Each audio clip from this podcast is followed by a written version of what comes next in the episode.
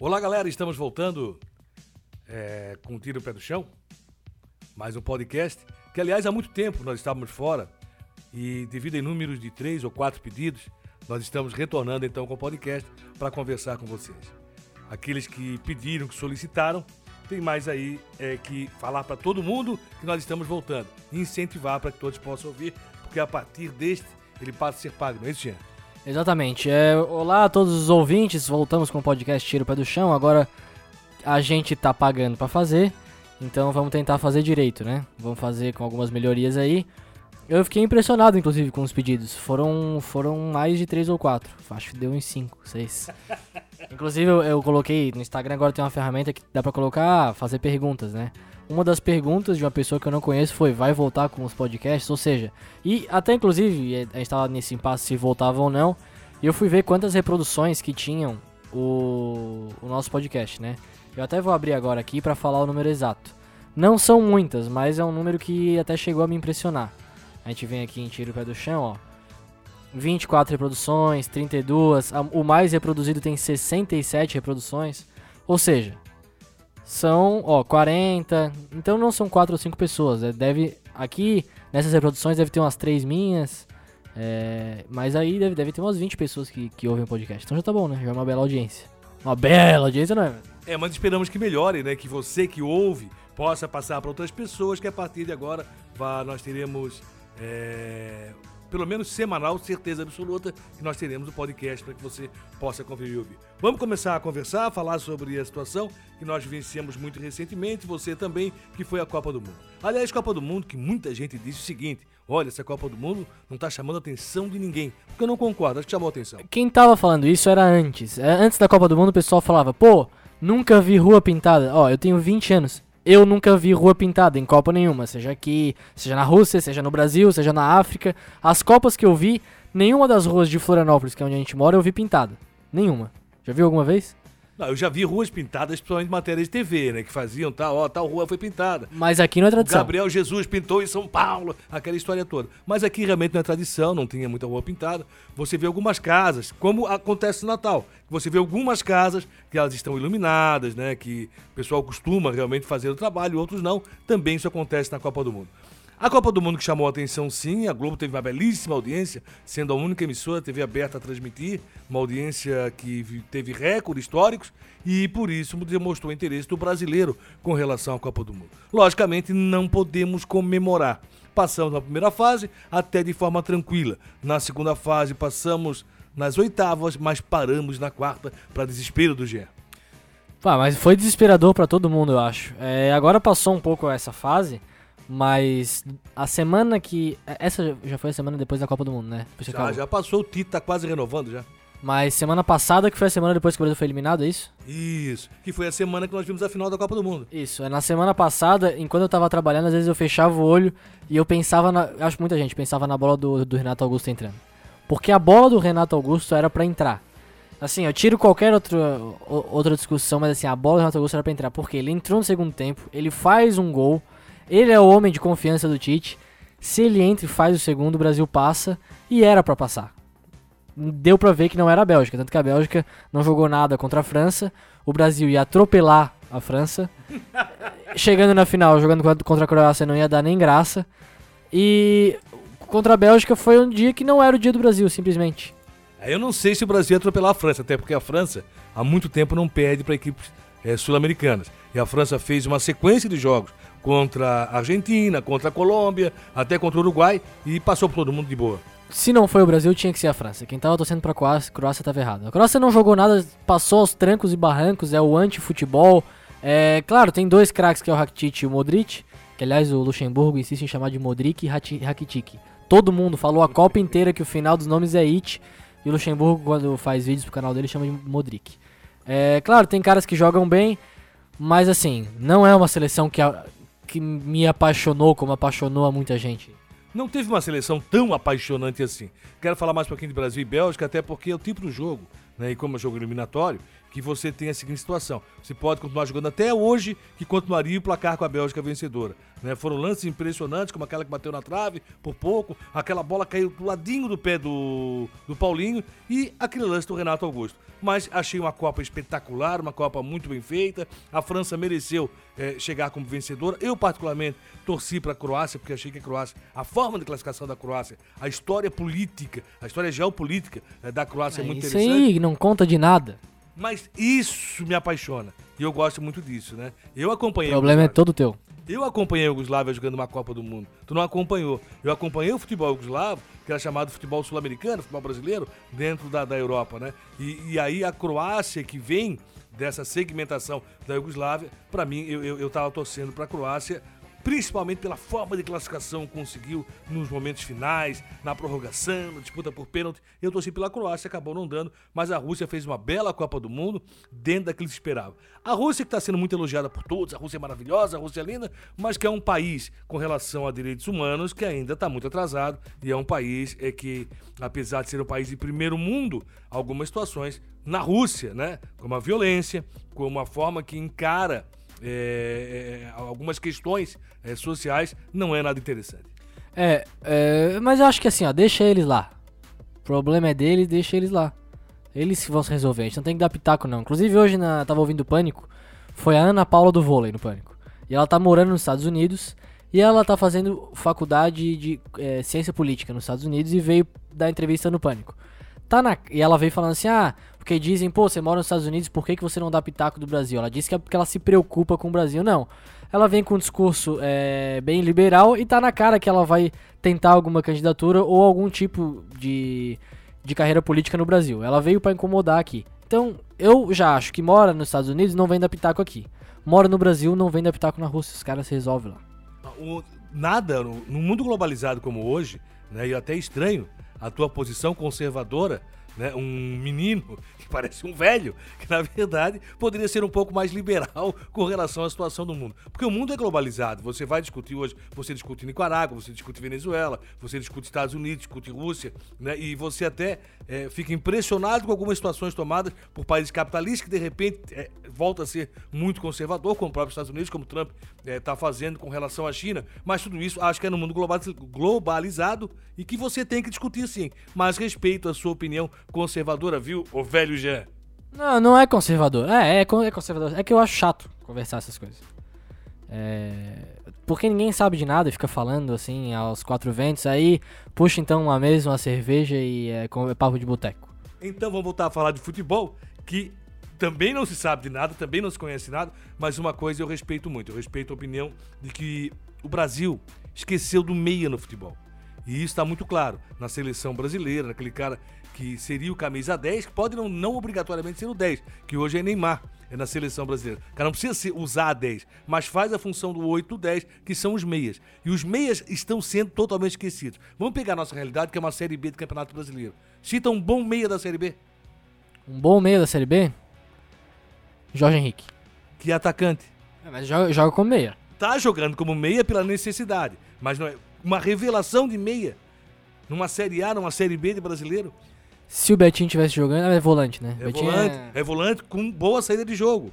Né? Que ah, você vê que tá faltando tanto meia no futebol do Brasil, que tá na cabeça o Betinho pela saída de jogo que ele tem como, como meia. Então nós não temos esse meia, nós estamos precisando é, criar mais meias no futebol brasileiro. O Brasil está criando muito volante, está criando zagueiro, né? Não temos tradição como goleiro e atacante. Ainda temos um bom número de atacantes sendo criados, sendo vendidos, negociados, como está acontecendo com os jogadores, é, o Vinícius Júnior, o próprio Paquetá, são jogadores que estão aparecendo, são atacantes. Aquele Rodrigo recente da equipe, é Rodrigo, né? Do Santos? Foi negociado agora recentemente com. Não faço a mínima ideia. Pô, então tá totalmente fora do mundo. Mas é, isso eu tô sempre totalmente fora do mundo. Né? Nem globalizado, nem não globalizado, não sei o que andas fazendo. Mas é, é, é, uma situação que realmente é preocupante. Não temos meia no futebol brasileiro, infelizmente, não está se pensando nisso. E sem meias, dificilmente voltaremos a ganhar uma Copa do Mundo. Só a última pergunta que o Papo de Brasil, todo mundo quer ouvir, mesmo que já tenha passado um tempão, essa Copa, toda desclassificação rende assunto. Te, tu teria entrado com os 11 que o Tite entrou para jogar contra a Bélgica. Tu sabe que é a minha opinião, tu acompanhou vários jogos do meu lado. Gabriel Jesus não teria vaga nos últimos jogos é, do Brasil. E aliás, foi uma discussão interna, e isso já foi colocado é, por um florianopolitano, que faz parte da equipe do Tite, né? E uma discussão interna porque eles acharam o seguinte: estava dividida a comissão técnica entre Gabriel Jesus e Roberto Firmino. Roberto Firmino. O que aconteceu? Deixaram para o Tite tomar a decisão. Tite levou dois dias para decidir. E acabou optando por Gabriel Jesus. Eu acho que Gabriel Jesus não teria mais vaga, não seria o cara. E o Paulinho seria sacado antes na seleção para entrar do Renato Augusto, porque o Paulinho realmente não correspondeu na Copa. É, eu, o que eu achei. Depois eu vi alguém um comentário falando que o Paulinho ele tava com, com um posicionamento também meio equivocado e algumas. Porque ele tava infiltrando muito, mas por vezes na marcação ele infiltrava enquanto marcava. Então ele jogava quase como com um falso 9 em algumas situações. Quando o Gabriel Jesus saía para marcar um, um zagueiro lá e o Paulinho vinha até, é, até muito perto da área da, da Bélgica para marcar. E eu acho que talvez o Renato Augusto desse um pouco mais de tentação já antes e um pouco mais de toque de bola também, porque ele tem qualidade pra isso. Mas acho que acabou o papo, né, agora. Aliás, esse falso 9, eu tenho uma raiva dessa expressão, que agora colocaram o atacante de não é mais centroavante, é o atacante de referência, né? Que seria o Gabriel Jesus, atacante de referência. E aí o falso 9. Que falso 9? É o cara que faz a infiltração, que já acontecia há muito tempo. Falcão fez isso é, muitas vezes na seleção brasileira, jogando como, como um volante, como meia. Falcão fazia isso. Nós tivemos vários jogadores que fizeram isso na seleção brasileira, já lá de 82, 86. E o Tostão, né? Foi o cara que era meia e virou o falso 9. Não é um falso 9, é um cara que aparece na área e não é atacante de referência. Falando em Copa do Mundo, acho que é uma discussão boa que, que eu não ouvi em lugar nenhum. É, esses dias, um grande amigo nosso, Jean também é o nome dele, me, falou, me ligou pra perguntar o seguinte, cara, será que o Mbappé vai passar o fenômeno? Eu não queria, mas eu tô achando que ele vai ser um cara pra bater lá em cima, junto com os grandes, inclusive com o Ronaldo Fenômeno. Em termos de talento e de história no futebol, porque com 19 anos ele já ganhou uma Copa do Mundo. O que pro Ronaldo foi o que coroou a carreira, a carreira dele, né? Então, e outra coisa que o Mbappé tem, que Messi e Cristiano Ronaldo não tem tanto, é carisma. O Mbappé, ele de algum jeito ele consegue ganhar todo mundo. A- apesar de não ter, ter feito uma grandíssima Copa do Mundo, muita gente queria ele como melhor jogador da Copa. É, mas não foi melhor jogador da Copa, isso ficou muito claro. E quem falou sobre isso foi Pelé, viu? O Pelé reconheceu que esse cara pode chegar muito longe. Tanto é que é o seguinte, com essa idade toda vou ter que voltar a lustrar minhas chuteiras. Né? Como se tivesse que voltar a jogar para manter o seu grande número no futebol mundial. Tanto que ele alcança uma situação, seu jogador muito jovem e já fez gol em Copa do Mundo, inclusive em final. E outra coisa também, é, que eu queria botar nessa discussão, que era a primeira coisa que eu queria botar. Pô, por que que eu tô falando do Ronaldo? Porque o Ronaldo tem Copa. Eu acho que o jogador que tem uma Copa do Mundo, não me vem falar, putz, os caras vêm me falar de Zico, Júnior, Falcão, eu não quero nem saber desses caras. Pode ter jogado a bola que foi, não tem Copa. Então aí já não adianta muita coisa pra mim. Pelo menos os jogadores brasileiros. Eu acho que eles não nunca. O Zico pra mim nunca vai estar no mesmo patamar do que o Ronaldo, por exemplo. Até mesmo que o Rivaldo, que jogou muito na Copa do Mundo e, e teve uma grande carreira. Mas era isso que eu queria falar. Eu não gosto do Zico. Eu não diria que não gosto do Zico, acho que o Zico jogou muito, mas realmente na seleção não jogou tudo que jogava nos clubes, principalmente o que jogou no Flamengo. Mas então quer dizer que você não reconhece que o Messi é um grande jogador. Eu falei, principalmente jogadores brasileiros. Assim, ó, quando você diz o seguinte. Não, pra mim, não, pra, pra peraí. mim o Messi tá abaixo do, do Ronaldo. Então tá, não, aí eu, eu passo a respeitar a tua opinião. Né? Então você não reconhece essa situação. O Messi estaria abaixo do Ronaldo, passo a respeitar, porque o Messi também não tem Copa. Aliás, o Messi foi uma decepção. Eu acho que a maior decepção na Copa do Mundo foi o Messi. Né? Muito mais que Cristiano Ronaldo, muito mais que Neymar. O Messi realmente provou que no futebol argentino, o Messi foi o Messi apenas no último jogo da eliminatória para essa Copa do Mundo. Tá, chega de Copa do Mundo, vamos passar voando agora por Havaí e Figueirense. Pode falar.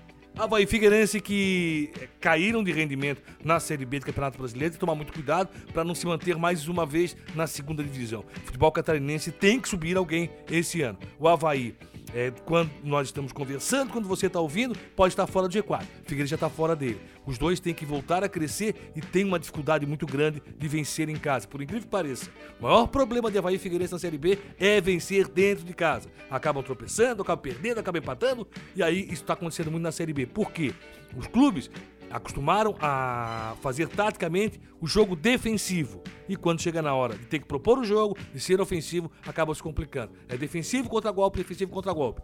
Mesmo tendo posse de bola, os dois estão se complicando dentro de casa. Isso é muito ruim. Espero que melhore. O rendimento do Havaí caiu de 60% de aproveitamento para 56% e o do Figueirense de 58% para 54%. E se for para escolher um dos dois que tem mais possibilidade de subir nesse momento, tem como? Os dois estão. É, tem que voltar a jogar um pouco mais, né? O, taticamente, eu diria que o Havaí está até mais organizado que o Figueirense. O Figueirense tem o melhor grupo de jogadores do que o Havaí. Essa é a minha opinião.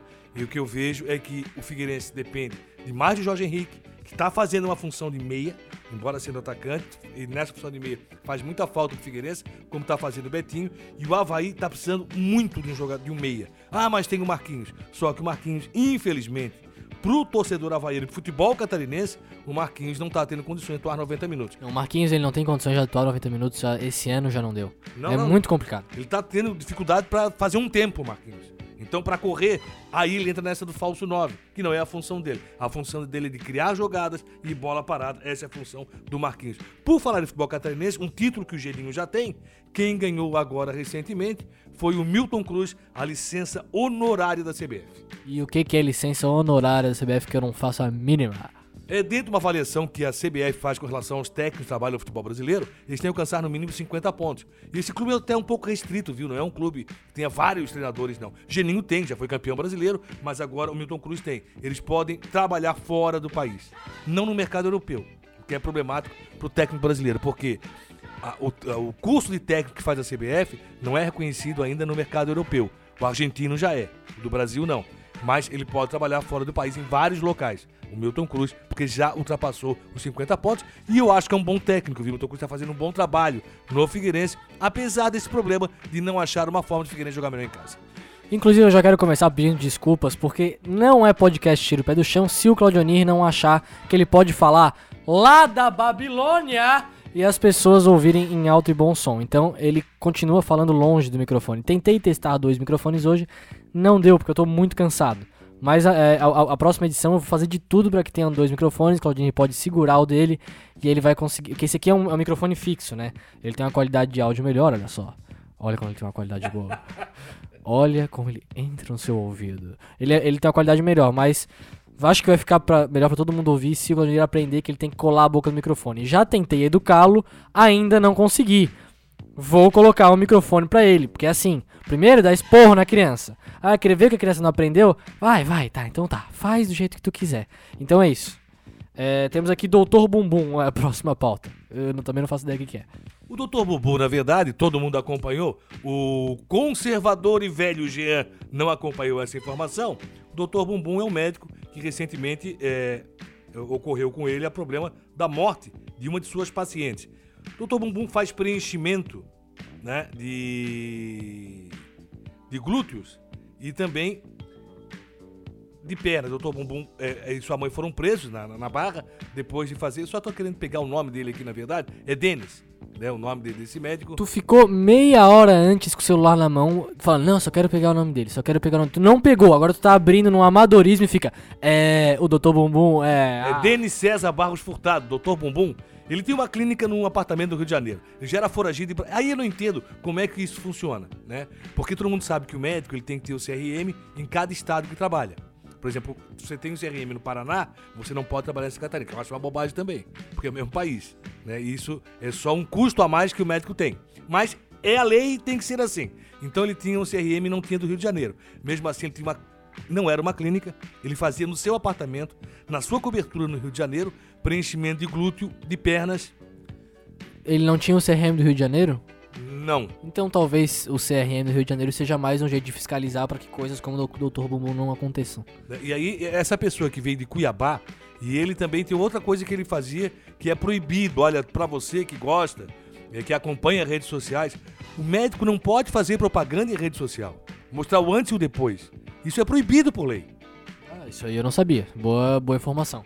É, então é proibido por lei. E ele fazia abertamente. Aí eu pergunto: será que ninguém sabia? Né? Será que ninguém via? E aí a sua mãe já tinha perdido o CRM, né? Agora ele fazia isso e morreu. E ele fazia dentro de casa, onde não tem a estrutura necessária de uma clínica, caso ocorra um problema maior, como aconteceu com essa pessoa que veio de Cuiabá para fazer preenchimento no glúteo e aí acabou vindo a falecer. Ele diz agora, está trazendo uma série de situações que teriam acontecido que ocasionaram esse tipo de problema. Mas é impressionante, nós vimos, hoje nós, nós temos várias pessoas que saem do país para fazer esse tipo de procedimento, é, silicone é, nas mamas fora do país, é, em clínicas que não são especializadas. Nós temos médicos oferecendo esse tipo de trabalho no Brasil, em clínica que não é especializada, e as pessoas fazem isso ainda só porque é mais barato e pelo corpo perfeito, o que é uma bosta também. É, eu acho que como eu até achei que bosta foi uma palavra de baixo calão, eu queria que não se repetisse aqui. E como teve uma, uma mulher que morreu, não se dá pra se tratar em tom de brincadeira também. Então, sem risada. E Não, mas eu não tô tratando todo de brincadeira. Mas aqui Inclusive- tu fala em bosta, baixo calão, para não. Mas é. Acho que agora o Dr. Bumbum vai tomar no. Finalmente, né? É, Ele, ele tá preso, tomara que, que, que, que isso aconteça, que ele continue preso, a sua mãe também. E com um detalhe, esse cara tu sabe que há 10 anos não pagava condomínio? É lógico que eu não sei. Tu sabe que há 10 anos ele não paga? Lógico que eu não sei. Eu vou sa- saber da vida do Dr. Bumbum. Tá, chega, Dr. É Bumbum. impressionante, 10 anos o cara Ah, sem mas pagar aí condomínio. Tudo bem, o problema é do condomínio dele, problema é 500 mil reais. quem tá fazendo enxerto na bunda também. É, Vamos fechando agora então o podcast Tira o Pé do Chão, já está com 21 minutos de gravação. Pra encerrar agora, é, manda um tira, tira, tira o pé do chão pra todo mundo aí ter uma semana boa. Uma semana boa não, né? Hoje é quinta-feira, vai ter um final de semana legal. Só, vai, finge que tá a narrando. próxima também, pra quem estiver ouvindo, tira, tira o pé do chão. Não, mais, mais emoção, pelo amor de Deus. Então vamos nessa. Tira, tira o pé do chão e divulga pra todo mundo poder ouvir esse podcast. Obrigado, galera.